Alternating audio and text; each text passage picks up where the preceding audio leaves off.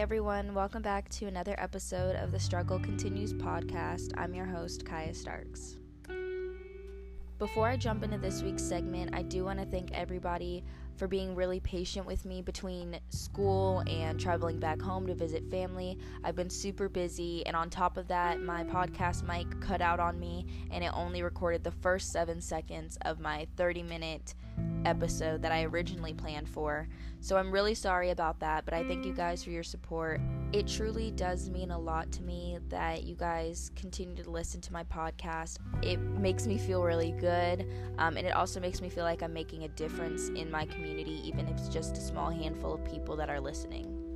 But without further ado, I do want to introduce this week's segment, and I will be talking about what it's like growing up mixed and living in sort of like a twilight zone when it comes to your personality, especially when it comes to visiting different sides of your family or making friends and establishing relationships in the future. For those of you who know me personally, you know that my mom is white and my dad is black. And for those of you who are mixed, you can probably relate to me when I say this. Having a white mom and a black dad is completely different from having a white dad and a black mom. Probably one of the most annoying and constantly asked questions when I tell people that my mom is white is Can your mom cook? Um, she can. It's just a little bit different my mom is on a keto diet right now, so whenever I come home and visit her for, um, you know, vacation or just because I miss her, she's always cooking like something keto friendly. And one of my favorite meals that she makes is a cauliflower mash. And I know that sounds super gross, but please do not knock it until you try it. That is probably one of my favorite dishes that my mom makes. And she also makes, believe it or not, she makes a pretty good baked mac and cheese. But if you ask my mom to make some oyster stuffing or some turkey noodles, um, yeah, that's gonna have to be a, a, quick no for her. She's gonna have to pass up on that opportunity unless you hand her a recipe or something because it's a little too complicated. But overall, yes, my mom does know how to cook, um, and my dad does know how to grill. The stereotypical black dad, he does know how to grill. He doesn't wear sandals when he grills, though. Actually, my dad wears his Crocs when he grills. But regardless if my mom was white or black or if my dad was white or black, I still love both of my parents and I wouldn't trade them for the world. They've molded me into the person I am today and they've always been my number one supporters. For those of you who do not know either of my parents, it's probably a good thing because my parents are super crazy. My mom and dad met at a really young age. I want to say that they were both in their early 20s, and I could describe their relationship as two people who were in love, but they were kind of forced to get married. It was traditional that, you know, my mom being from a, a Christian household, and same with my father, um, that you would get married and then have kids, but it kind of went the other way around. My mom and dad had me when they were 25, and then they got married in 2003. My mom is a white woman from Boston, Massachusetts. She has freckles and she has the most beautiful smile I've ever seen. Um, I actually thank her a lot about my smile because anytime I go to the dentist office, they always compliment me on my smile, and I'm like, thanks, I get it from my mom. Um, my dad, on the other hand, he's born and raised in North Carolina. He's actually from Concord, which is just, you know, outside of Charlotte, and he could be described as a pretty small man. Um, my dad's always been really skinny, um, but he's always had a, a very nice smile. I love my father's smile. I was born in the University Hospital in Charlotte. I was born November 16th, 2001. I am a Scorpio, and I don't really pay attention to horoscopes like that, but I figured I would go ahead and throw that in for this segment. When I was born, I actually had to go into emergency surgery because I had the umbilical cord wrapped around my neck. So I guess I was just trying to kill myself in the womb. But after being in labor for a few hours, um, I was born. I was a high yellow, little swollen baby, and my dad's friends actually gave me the nickname of Moon. I still, to this day, hate that nickname. Nobody's allowed to call me that. But my great grandmother, Pearlie, she, or I like to call her Mama, she gave me the name of Kaya Christian Starks, and everybody mispronounces my middle name, and they even mispronounce my first name too. Um, but my middle name is Christian. It's not Christine, it's not Christiane, it's Christian. And I was actually named after the CNN news reporter Christiane Amanpour. I find it really ironic that I was named after a CNN news reporter because I have a passion for broadcasting and journalism. I also have a passion for the criminal justice system, and that's something that Christiane Amanpour focused on when she was a reporter at CNN. So, besides the nickname of Moon, my dad gave me the nickname of Sugar Lump because apparently I just looked like a little lump of sugar when I was born, and he could hold me in one hand. I want to say around 18 months later, my parents had my little brother AJ, um, and he was born in May 2003. So, my brother and I were both in our parents' wedding pictures that following November they had gotten married. And my brother and I, we've gotten a lot closer over the years, and I want to say we didn't start getting closer until after my sister was born. But up until my sister was born, we used to fight all the time. I know that one of our favorite games to play was WWE, so there were a lot of things that were broken and smashed in the house and you really could not give us anything. I remember one Christmas we were gifted a drum set, a drum set and a guitar set. I want to say for my grandparents, and I feel like grandparents do this on purpose. And my brother and I literally beat the living shit out of the drum set and the guitar. Growing up, my brother and I moved around a lot, so one of our first houses was a house in Prescott Village, and that was in the university area. We made a lot of friends there. I still keep in contact with some of my friends from that neighborhood. After that, we had moved in with my grandmother for a while, and we lived with her for, I want to say, a year. Then my parents were off and on on their relationship, so sometimes I would stay with my grandparents on my mom's side, and other times I would be staying with my grandmother on my dad's side. We also lived in the Lake Norman area and we lived in this place called the Blue House. That's what my brother and I like to call it. I want to say I have vivid memories of that house, but honestly, nothing comes up to my mind when I talk about that house. But if you ask my brother, he could tell you every detail about that house. I also lived in Mint Hill for a while and then Matthews as well.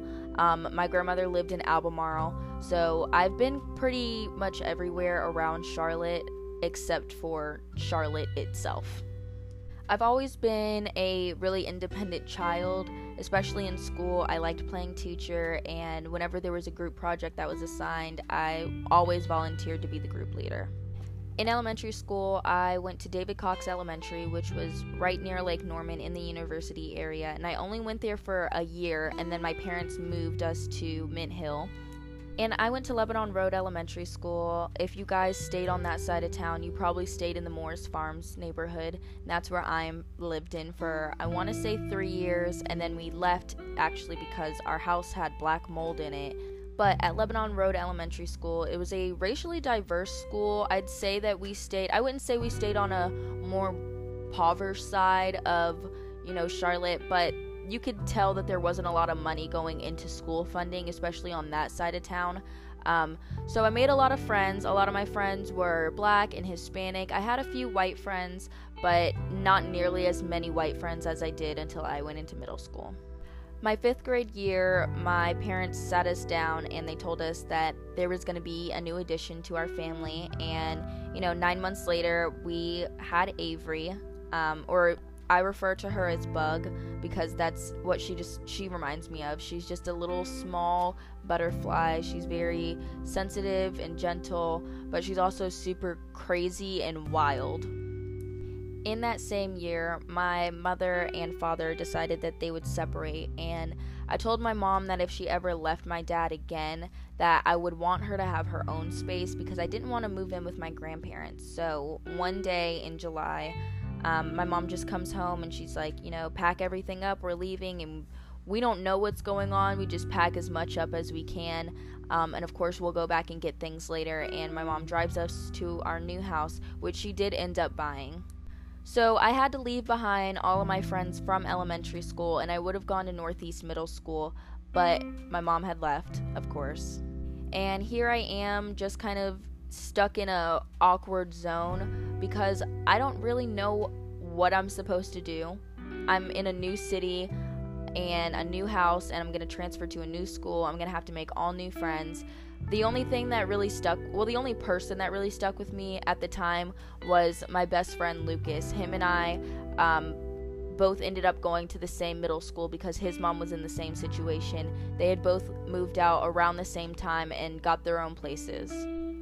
Looking back on it, I didn't really notice the underlining racism and ignorance from my white friends, but there was a lot. Moving to Matthews, it's a predominantly white town. It's pretty small as well. Um, it's about 15 or 20 minutes from uptown Charlotte, and it has a racist history as well.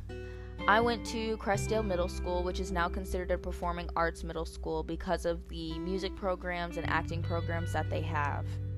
So, apart from being independent, I was also a super bubbly child. I, it wasn't hard for me to make friends. I wanted to be friends with anybody and everybody. My sixth grade year, we were we were kind of forced. I think everybody in middle school is forced to sign up for a musical class, and between band and orchestra, I decided that I would pick orchestra and be different. I did orchestra up until my, I want to say, sophomore year of high school. So I've had about four, let's see, three, four, five years of experience. And I played the viola. Don't ask me to play because the only song I can remember is Twinkle, Twinkle, Little Star. And even then, it still sounds awful. But I had made friends in orchestra, and on top of that, I had also made friends outside of the orchestra classroom, and a lot of them were white. So I did hang out with a lot of white girls in middle school, and that's something that I kind of regret because I feel like I should have hung out with people who could understand me and connect to me, um, especially since I was going through a divorce. I had friends who were also going through divorces, um, but a lot of my white friends, their parents were, you know, they were together. They had a two two parent income household, and they their parents did pretty well for themselves. I never really invited a lot of my white friends over to my house because their houses were so much bigger and nicer than mine. Um, and it was kind of embarrassing at first, but looking back on it, I'm proud of my house. My mom's really turned it into a home for herself. In seventh grade, I decided that I would try out for sports, and I had tried out for cheerleading. Didn't make the team, believe it or not, but I did end up making it the eighth grade year, and I had a lot of fun doing that. I also did track my eighth grade year of middle school, so I had a lot of friends in track, I had a lot of friends in orchestra, and I had a lot of friends in cheerleading. I want to say that the start of middle school really started my like identity crisis. Because the girls were so popular I wanted to be just like them. And they influenced me to straighten my hair and to you know dress like them. So yeah of course I fell for the trap of trying to be white um, and I bought myself, you know, Jack Rogers and Birkenstocks, and I straightened my hair a lot. And now that I'm looking back on it, it was probably the worst decision I've ever made in my life trying to be somebody else because it was so much easier for me to just be me. Flash forward to high school, I decided that I would do cheerleading after my eighth grade year, and I did it my freshman year of high school. I made a lot of friends on the cheerleading squad. Even if it was JV, I had friends who were on varsity and friends that I went to middle school with who did cheerleading with me as well. So cheerleading was really fun. I loved watching the games. I loved cheerleading, but it I decided it wasn't for me. I would much rather watch the game than, you know, cheer for the game. At the same time, I did track as well. While I was in cheerleading, I was also leaving practice to go to track practice as well. I did track up until my junior year of high school, and then it kind of dawned on me hey, Kaya, you actually suck at this, so how about you stop? I have not jumped over a hurdle since. My freshman year, I decided that I would run for homecoming court, and the reason I did this was because I had experience in the past when it came to modeling and pageantry. I did it a lot in middle school, um, and I stopped doing it in high school only because I felt like I was going to be judged um, and be labeled as some like stereotypical princess or something. But I did end up winning the homecoming court freshman year along with um, another student, Sophia. A lot of people knew me um, from middle school, and a lot of people knew me from elementary school because Butler High School was kind of integrated between the two. So I had kids who went to, you know, Northeast Middle School and Mint Hill Middle who also went to the same elementary school as I did. And it was kind of just like we were rejoining each other. Now, Butler was pretty integrated as well. I want to say that our school's racial profile matched the exact same profile as Charlotte. Um, so we did have a lot of black kids, we had a lot of Hispanic kids, we had a smaller amount of white students but I want to say that my freshman year I saw more white students at Butler High School than I did any other year. So, like I had mentioned earlier, my parents got separated and they got divorced in 2013. And I lived with my mom up until I want to say my eighth grade year, I started talking to my dad again. A lot of times, my grandparents on my mom's side had a huge impact and influence on the way that I thought. And please do not get me wrong when I say this, but when I had mm-hmm. heard about the shooting of Trayvon Martin, I looked at it kind of like, oh, it's not my problem because it didn't happen to me. As I've gotten older and developed my own mindset, I've realized that it is my problem and it doesn't matter if, you know, it's Trayvon Martin or Breonna Taylor or George Floyd, if you are black, you are looked at as a target. I have an extremely fair complexion, so I could pass as white if I straightened my hair and I didn't get any sun that summer, but I did have a little bit of a tan. So did my brother, and if a police officer stopped my brother, I realized that you know, it doesn't matter to me if I know that my brother's a good student or not. To a police officer, he's to see my brother as a threat. So, not to bring politics in, but on my dad's side of the family, majority of them are Democratic, and on my mom's side of the family, they're Republican. My mom is a registered independent, and I think my dad is too. Um, but I can see kind of where their ideas are flowing from on either side. So, yes, my mom's side of the family had a huge influence on me because my parents were divorced. I didn't really spend a lot of time with my other side of the family. I actually loved spending time with my dad's side of the family as I got a little bit older. At first, I would say, like, no, I don't want to go visit them. But now that I'm a lot older, I love visiting my dad's side of the family. They're always super funny. Um, my cousins always, you know, make sure that I'm I'm straight. They're always looking out for me, and it's just it's really fun and it gives you that you know that black family bond that everybody talks about you know the cookouts or the family reunions. It gives me that type of vibe. But we also had fun on my mom's side of the family. You know we would have picnics and my aunt katie would make charcuterie boards. You know we was living it up. No but i went on vacation with my mom's side of the family a lot and i was really privileged um, to have that opportunity because my grandparents made they made a pretty decent living for themselves and they were able to afford vacations for all of us to go on. My teachers in high school were a little bit different though. Especially my history teachers, I hated my history teachers with a passion. I can only, honestly say that the only two history teachers that I liked were Dr. Campbell and Miss Walls because they were they were strong black women and they were also really close friends as well.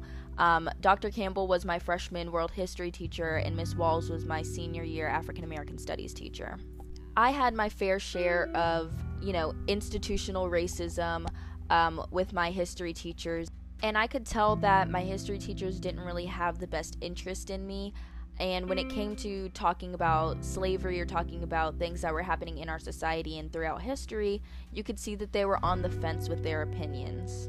I remember my sophomore year of high school, I had registered to be in AP psychology, and I remember being stopped by the psychology teacher at the time. I'm not going to say his name, but I remember being stopped by a psychology teacher at the time, and he completely tried to discourage me, but I could see he tried to like cover his discouragement. He stopped me in the hall in between ca- class change and he told me like, "Hey Kaya, like are you sure you want to sign up for AP psychology? You know, um, your test scores don't really look that well. Mind you, I'm in an honors class.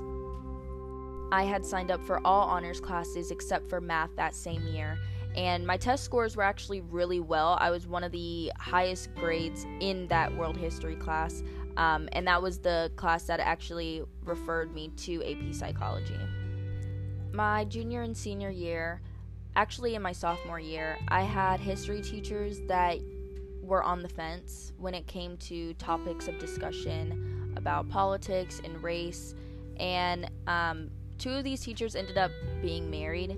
So they, of course, had their same the same influence on each other um, when it came to politics and things that they cared about. In both classes, um, I knew that black students didn't really matter to that to them. They didn't give as much emphasis on their black students. They also didn't recommend any black students for their, you know, AP history classes. My senior year is actually the year that I decided I would separate from my parents' um, ideas of, you know, politics or my own mindset. Um, and I had Miss Walls as my African American Studies teacher. Now, besides Dr. Campbell, Miss Walls was the only black female teacher that I had, and Miss Walls was also mixed. Miss Walls is Native American and black, and I remember on the first day of school, she told us that you know, she was mixed and she told us about her life in Chicago and how she was this, you know, little mixed girl. And I felt like I had a connection with her because she could relate to being in sort of this twilight zone of how you feel um, and how you should think. Miss Walls and I actually developed a pretty strong relationship, and I want to thank my boyfriend Trey for that because he had known her from middle school. He was practically her son. Um, so I had spent a lot of time with Miss Walls. Her and I would have discussions after class. She would give me book recommendations. She actually inspired me to pick up the autobiography of Malcolm X because she's such a huge fan. Now, this was also Ms. Walls' first year teaching African American studies, and she only got the first semester in because COVID kind of ruined that for us. But I would say that she's done an amazing job. Um, she started all the way back from the roots of Africa, um, and then kind of throughout the year, well, throughout the semester, um, told us, taught us about you know Pan Africanism um, and the civil rights movement, and we learned about civil rights leaders and activists who weren't mentioned or who weren't known throughout history. Um, for example, Huey P. Newton. Um, we don't learn about him in history books because our history books are so whitewashed. And she also didn't teach out of the textbook, which was something that I liked because even our African American Studies textbook was written by a white man and it was whitewashed.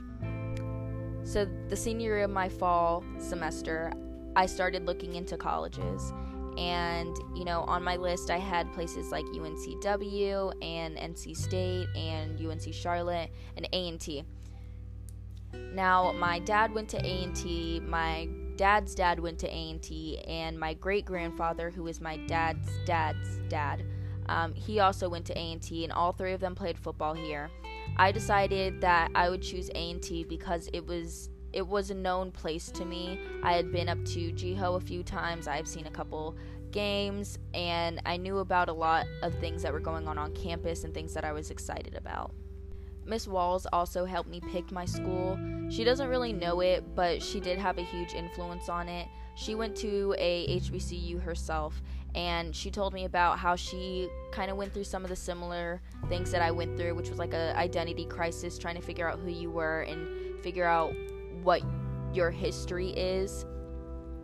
And attending A&T was kind of like a culture shock to me because when I got on campus, I was just like, where where's the diversity um, i had been so used to seeing so many different people of so many different walks of life on campus that when i saw just black people i was kind of overwhelmed and i was like is this where i belong am i going to fit in is everybody going to think i'm white my first mistake was coming up to A&T with straight hair. I think the first lesson that A&T taught me was you are a minority. When you step on an HBCU campus, if you're light skinned, if you're white, um, even if you're mixed, um, you're going to be looked at differently because you're not black. But that still didn't stop me from making friends. Of course, I have friends from all different walks of life here. The week that I had moved into school, um, I had worked that entire summer, so I didn't have a tan. I was pretty fair skinned, and I straightened my hair, and I had also dyed it on top of that. So as I'm moving into my dorm, you know, I have people who are looking at me, I have people who are offering to help. And a few nights later, I'm outside of my my dorm hall, Barbee Hall, and I'm standing outside with my friend Vance and we're just we're just chatting. I'm not sure why we're outside. I want to say we just came back in from a walk and some kid comes up to me, grabs my shoulders, looks me dead in the eye and he's like, "Yo, like even though we're not the same skin color, you're still family." And I look over at Vance and I'm like, "Vance, does he does he think I'm white?" And Vance just bust out laughing.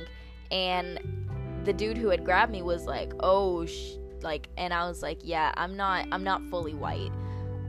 I kid you not, that same night Actually, within that same hour, I ran upstairs to my room, washed my hair, and blow dried it, and I was like, I'm never straightening my hair again. And I'm not saying A&T had a huge influence on, you know, me being super pro black or something like that, but um I definitely feel more comfortable in my natural hair now than I do with straight hair. Straight hair is a lot uh, to manage with, especially with my hair type, because my hair just gets so frizzy during, you know, humidity, and at the same time, it rained a few days later. Um, it was just easier for me to just go ahead and wash my hair. But since my time, you know, arriving at A&T, I've made a lot of friends, I've made a lot of memories, I've tried a lot of new things and I'm really excited to see what this semester has in store for me. And even though this semester isn't going to be normal, um, and yeah, of course, I'm super upset that GHO won't be happening this year. Um, I do look forward to other events happening on campus, hopefully in the spring, and I hope that you know, class of 2021, whenever they have their school time, um, I hope that they get to experience some of the things that we didn't get to experience. I really hope that this pandemic stuff kind of leaves and heads over like by next summer because I do want to experience college the same way that, you know, people in the past have experienced it. I want to say that this is perfect timing because construction has actually started outside of my room. Um, they usually start around 10 o'clock every morning. Um, so it is a little bit loud. I know that I hear I heard the forklift a little bit earlier, um, but it's about time for me to close out this segment anyway. Before I close out this segment, I do want to give a message to everybody who's listening, whether you're mixed or you're black or you're white, or even if you're Hispanic or Latino, um, wherever you're from, please make sure that you're registered to vote. We are the minorities. We cannot keep letting the majority win us over and control our future and our destiny, especially since we are the people who have the future in our hands please register to vote. In North Carolina, the deadline to register to vote is October 3rd. If you decide to vote by mail this year, please make sure that you get your ballots early and you also send them in early. Um, I don't want anybody's vote not being counted because they had missed the deadline. Um, I think I can give you guys a little bit more information about those deadlines. Also, if you haven't heard much about the presidential election, you can check out my last episode and figure out why it's so important for you to vote and who you should vote for. I also encourage those of you who are still under the influence of your parents. Um, please go out and you know do your own research, figure out who you want to be. Um, even if it's just in college. For me, it didn't start until my senior year of high school that I started developing my own mindset. But don't follow your parents' path, especially if you feel like the path that they've decided isn't the path that you want. Um, that's the entire purpose of you growing up is to find your own path and to grow up and have your own experiences.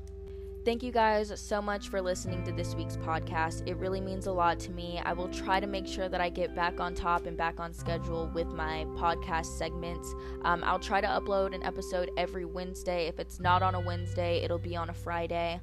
Um, and I promise to hold myself to that. I just had a lot going on, and on top of that, my microphone cut out. So I'm really hoping that the sound sounds amazing or at least somewhat decent quality for you guys. Um, make sure that you guys like and subscribe. Um, my platform is also available on Spotify, and I will be um, uploading on Apple Music soon. I really do appreciate you guys. I hope that everybody has a blessed weekend. Um, whoever it is that you believe in, whether it's you know your Christianity belief or your Muslim belief, um, I hope that you guys all stay safe. Um, prayers go out to everybody. I'm hoping that everybody is kind of healing, um, especially this past year alone. It's been pretty rough on us. So, thank you guys so much for listening, and I'll see you guys next week.